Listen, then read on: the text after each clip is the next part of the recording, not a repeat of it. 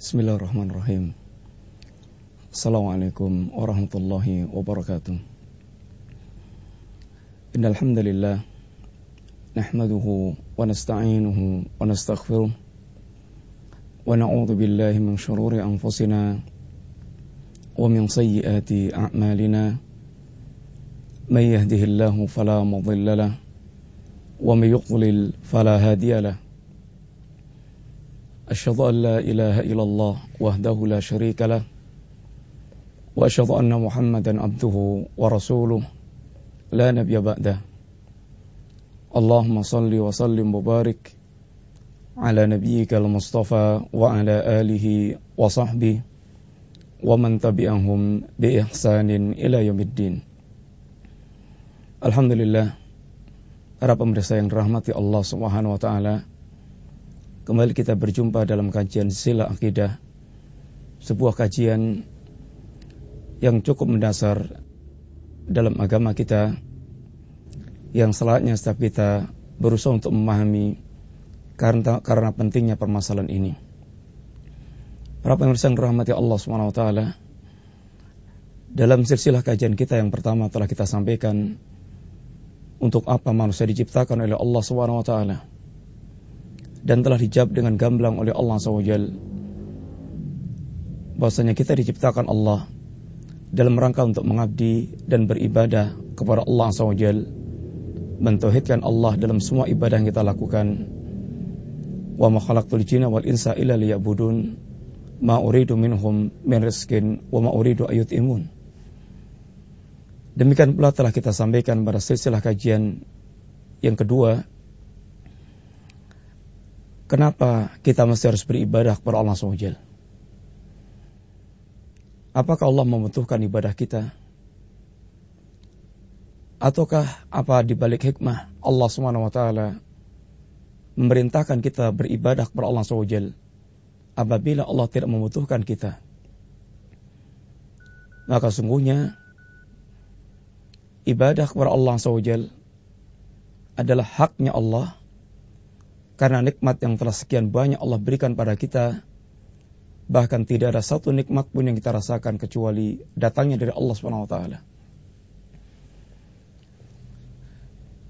Lalu kenapa kita beribadah kepada Allah SWT? Karena sungguhnya ibadah selain merupakan haknya Allah SWT, ibadah ibadahnya merupakan makanan, makanan pokok yang akan memberikan kehidupan bagi ruh ya kita sehingga seorang tidak akan mendapatkan kebahagiaan hakiki dunia dan akhirat kecuali apabila dia beribadah kepada Allah Subhanahu wa taala. Karena apabila seorang dia tidak beribadah kepada Allah, maka sungguh dia akan terjatuh dalam penghambaan kepada selain Allah SWT. Sebagaimana ungkapan Al-Imam Ibn Al-Qayyim Al-Jauziyah rahimahullah ta'ala, harabu min riqil ladhi khuliqulah.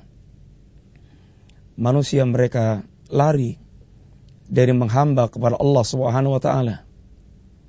Fabulu firik syaitan wal hawa. Akan tapi akhirnya mereka terjerumus dalam penghambaan kepada syaitan dan kepada al-hawa. Para, para pemirsa yang rahmati Allah SWT.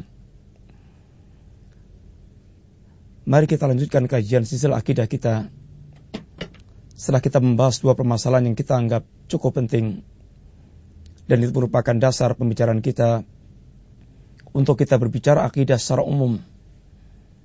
Akidah yang diajarkan oleh Allah SWT, akidah yang diajarkan Rasul kita Sallallahu Alaihi Wasallam, dan akidah yang diwariskan oleh para sahabat Nabi kepada kita sekalian, yang itu semuanya merupakan sumber dalam kita memahami dan mengambil akidah sehingga merupakan akidah yang sofia, akidah yang bening dan lurus, akidah yang tidak ada penyimpangan di dalamnya. Masalah muslimin, para pemirsa yang rahmati Allah Subhanahu wa taala, sesungguhnya bicara masalah akidah lebih-lebih di zaman kita sekarang ini sebuah kebutuhan bahkan kebutuhan yang bisa dibilang kebutuhan yang mutlak. Ada alasan penting kenapa kita mesti membicarakan masalah akidah. Di antaranya kita melihat fenomena yang merebak di tengah-tengah masyarakat kita. Betapa sangat banyak fenomena-fenomena yang merupakan amaliyah yang bertentangan dengan akidah dengan akidah seorang muslim akidah orang telah mengucapkan dua kalimat syahadat asyhadu an la ilaha illallah wa asyhadu anna muhammad rasulullah di depan mata kita kita melihat menyaksikan berbagai macam amaliyah yang menyedihkan tentu bagi orang yang mereka memahami permasalahan akidah dan memahami segala dampak yang berkaitan dengan penyimpangan akidah Islam. Yang kedua, betapa kita melihat semua fenomena yang merupakan penyimpangan tersebut didasari karena ketidaktahuan, karena kebodohan, karena tidak mengertian bahwa seluruh amal-amal yang dilakukan yang menyimpang tersebut perkara yang bertentangan dengan agama dia. Perkara yang sangat merusak agama dia. Mereka tidak sadar kalau perkara itu merupakan perkara yang akan menghancurkan agama dia. Sehingga mereka melakukan seakan tanpa dosa dan tanpa beban. Yang ketiga, di tengah-tengah umat yang telah tersebar kebodohan yang seperti ini dan fenomena amalia yang bertentangan agama yang sangat meluas. Kita mendapatkan banyaknya para duat. Kita mendapatkan banyaknya para dai. Dai yang disifatkan Rasulullah sallallahu alaihi wasallam doatun ala abwabi jahannam yang mereka memimpin umat akan tapi memimpin umat dalam kepemimpinan dikatakan Nabi aimatul mudhillun para pemimpin yang menyesatkan. Keberadaan para dai para penyeru yang berada di pintu-pintu jahanam. Keberadaan para pemimpin yang menyesatkan umat. Ini merupakan faktor lain yang menjadikan umat demikian rupa terjerumus dalam perkara-perkara yang sangat menyedihkan bagi orang mereka memahami dan mengetahui tentang akidah Islam. Masalah muslimin para pemirsa yang rahmati Allah Subhanahu wa taala. Tiga perkara ini sungguh yang mendorong kita ingin bicara akidah. Sehingga bagaimana kita meluruskan akidah kita. Karena sungguhnya ini kebutuhan yang sangat mendesak dan merupakan modal yang paling mendasar untuk kita menghadap Allah Subhanahu wa taala. Yang tujuan kehidupan kita telah kita sampaikan bagaimana kita menjadi hamba dengan semua amal yang kita lakukan di dunia dengan segala kebutuhan yang kita memenuhi kehidupan kita kita menjadi hamba yang beribadah kepada Allah bukan hanya semata beribadah kepada Allah, akan lebih berbeda kepada Allah dalam wujud kita mentauhidkan Allah Subhanahu wa taala. Masalah muslimin, para pemirsa yang rahmati Allah Subhanahu wa taala. Akidah sesuatu yang tersimpul dalam hati seorang muslim yang terambil dari kitab dan sunnah perkara yang harus menjadi perhatian paling utama dan pokok dalam kehidupan seorang muslim. Yang demikian beberapa alasan penting yang sangat perlu kita ketahui. Kenapa kita mesti merhatikan akidah dengan perhatian sangat serius. Kenapa kita mesti menyisikan waktu. Kenapa mesti kita merhatikan dengan perhatian yang penuh tentang perkara akidah tersebut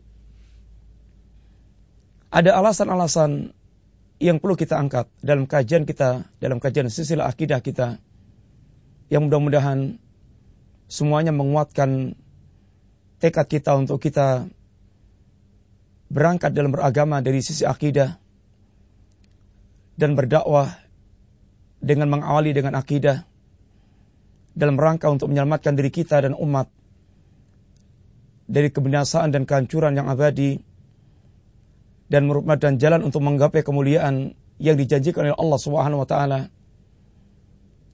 Lebih-lebih di tengah-tengah masyarakat yang dibuat bingung dengan tawaran-tawaran sangat banyak. Tawaran oleh para duat yang menawarkan solusi dan problematika umat. Dengan berbagai macam cara yang mereka tawarkan pada umat.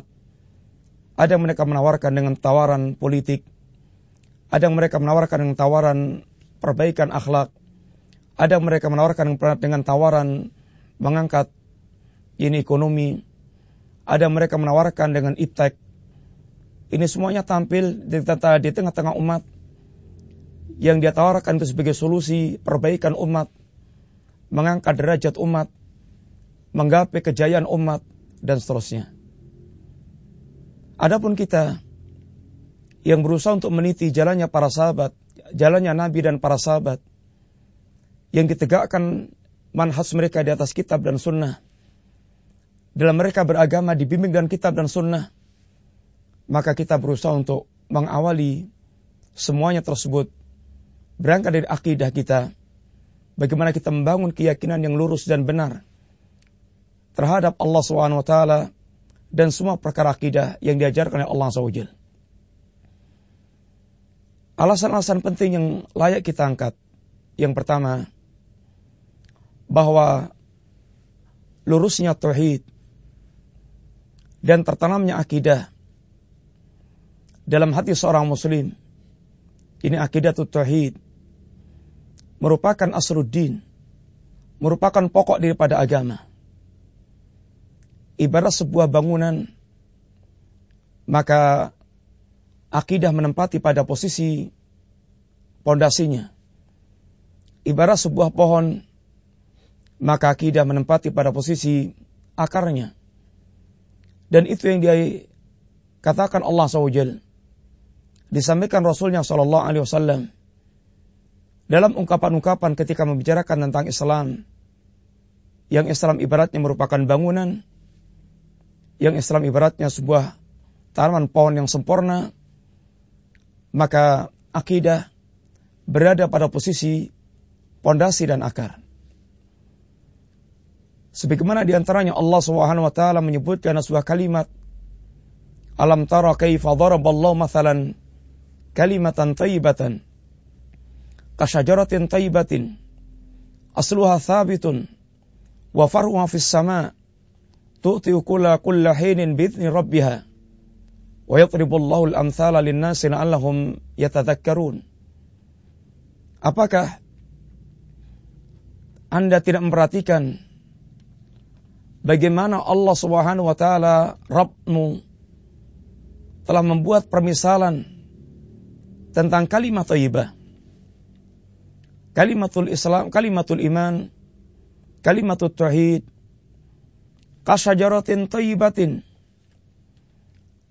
Sebagaimana pohon yang baik, aslu thabitun, pohon yang baik adalah pohon yang mereka akarnya kuat, akarnya kokoh, wa faruha fis sama, dan batang percabangannya meninggi, menjulang tinggi, tu'ti ukula kulla hinin bitni rabbiha dan setiap saat pohon ini dia mengeluarkan buah-buahannya.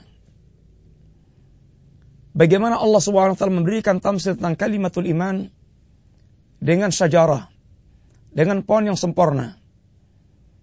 Dan posisi akidah menempati pada posisi akar dari sebuah pohon. Sebagaimana pula ketika Rasulullah SAW menyampaikan tentang Islam, bunyal Islamu ala khamsin. Islam ditegakkan, bangunan Islam ditegakkan, didirikan di atas lima perkara. Di antaranya adalah ini syahadat yang merupakan kalimat tauhid yang merupakan akidah mengikat seorang muslim dalam kehidupannya yang ini merupakan pondasi bagi bangunan kehidupan mereka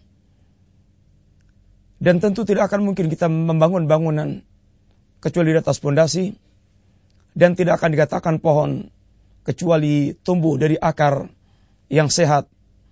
Dengan demikian, sungguh kita berbicara tentang permasalahan yang sangat mendasar, yaitu pondasi sebuah bangunan dan akar dari suatu pohon. Oleh karena itulah Allah Subhanahu wa taala ketika berbicara tentang amal-amal yang akan terangkat diterima oleh Allah SWT. Maka tidak akan diterima sebuah amalan, tidak akan diterima sebuah bangunan amal yang kita lakukan, kecuali apabila tumbuh dari akidah yang benar, tegak di atas tauhid yang lurus. Simaklah di antaranya firman Allah Subhanahu wa taala, "Afaman assasa bunyanahu ala taqwa minallahi wa ridwanin khairun amman assasa bunyanahu ala syafa jurufin harin fanhara bihi finari jahannam. Apakah orang yang mereka membangun bangunan yang bangunan mereka dibangun di atas dasar takwa kepada Allah dan mencari keridhaan Allah takwa kepada Allah dan mencari keridhaan Allah. Itukah yang lebih baik? Ataukah orang yang mereka membangun bangunan ala syafa jurufin harin di pinggir jurang. Dia membangun bangunan di pinggir jurang. Fanharo bihi finari jahannam. Kemudian bangunan ini longsor sehingga dia longsor bersama dengan bangunan yang dia bangun ke lembah jahanam. Para pemirsa yang rahmati Allah Subhanahu wa taala. Ayat ini Allah Subhanahu wa taala berbicara tentang amalnya orang mukmin dan amalnya orang munafik. Amalnya orang mukmin adalah amal yang ditegakkan di atas takwa min Allah. Di atas dasar ketakwaan dia kepada Allah Subhanahu wa taala. Dan amal yang tegakkan di atas ini mencari keridhaan Allah Subhanahu wa taala. Dan ini tidak akan muncul, tidak akan tumbuh kecuali dari akidah yang sahihah. Dari akidah yang lurus. Maka amal inilah amal yang makbulah. Amal yang akan diterima oleh Allah Subhanahu wa taala. Bukankah setiap kita menginginkan amal kita diterima oleh Allah SWT? Bukankah segala jerih payah kita dalam beramal, baik amal lisan, baik amal anggota badan, atau amalan hati kita, bukankah setiap kita ingin diterima oleh Allah SWT? Maka tidak akan diterima amal, amal kita oleh Allah kecuali tegak di atas pondasi ketakwaan seorang kepada Allah dan mencari keridhaan Allah Subhanahu wa taala Lalu Allah memberikan perbandingan orang mereka amalnya, amal yang akan mengalami kebinasaan. Amal yang akan hancur binasa. Amal yang tidak akan diterima oleh Allah Subhanahu wa taala. Siapakah mereka? Yaitu orang-orang munafik. Orang-orang yang mereka membangun masjid dirar. Orang-orang mereka membangun masjid yang mereka bangun dengan niat yang rusak. Dia bangun dengan dasar akidah yang rusak. Akidah kekafiran bukan akidah ketakwaan kepada Allah SWT. Bukan karena mencari keridhaan Allah Subhanahu wa. Maka nasibnya bangunan yang mereka bangun, nasibnya amalan yang mereka lakukan fanharo bihi finari jahannam.